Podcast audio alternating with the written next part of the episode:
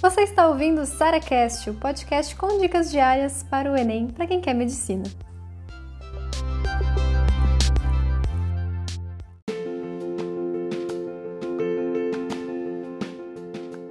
Pode ouvir música enquanto estuda? Sim, gente, eu adoro ouvir música quando eu estudo. Só que tem algumas coisinhas que eu queria falar para vocês que é um perigo. Quando você, por exemplo, sabe a letra ou a melodia da música que você tá ouvindo. Acaba que você fica acompanhando ali e cantando junto, mesmo sem querer.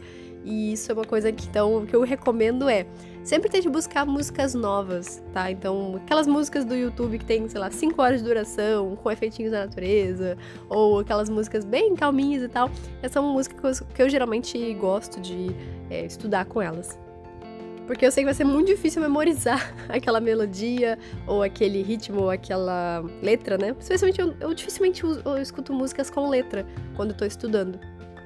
Mas eu acho que o principal efeito que a música traz em mim, assim, é me dar uma acalmada para poder estudar, sabe? Eu sou uma pessoa muito agitada, muito operativa.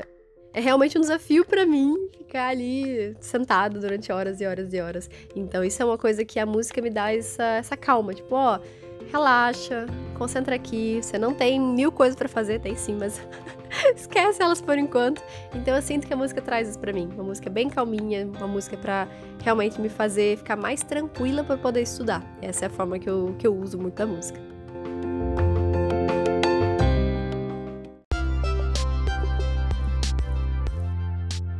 Você ouviu mais um SaraCast, podcast com dicas diárias para o Enem.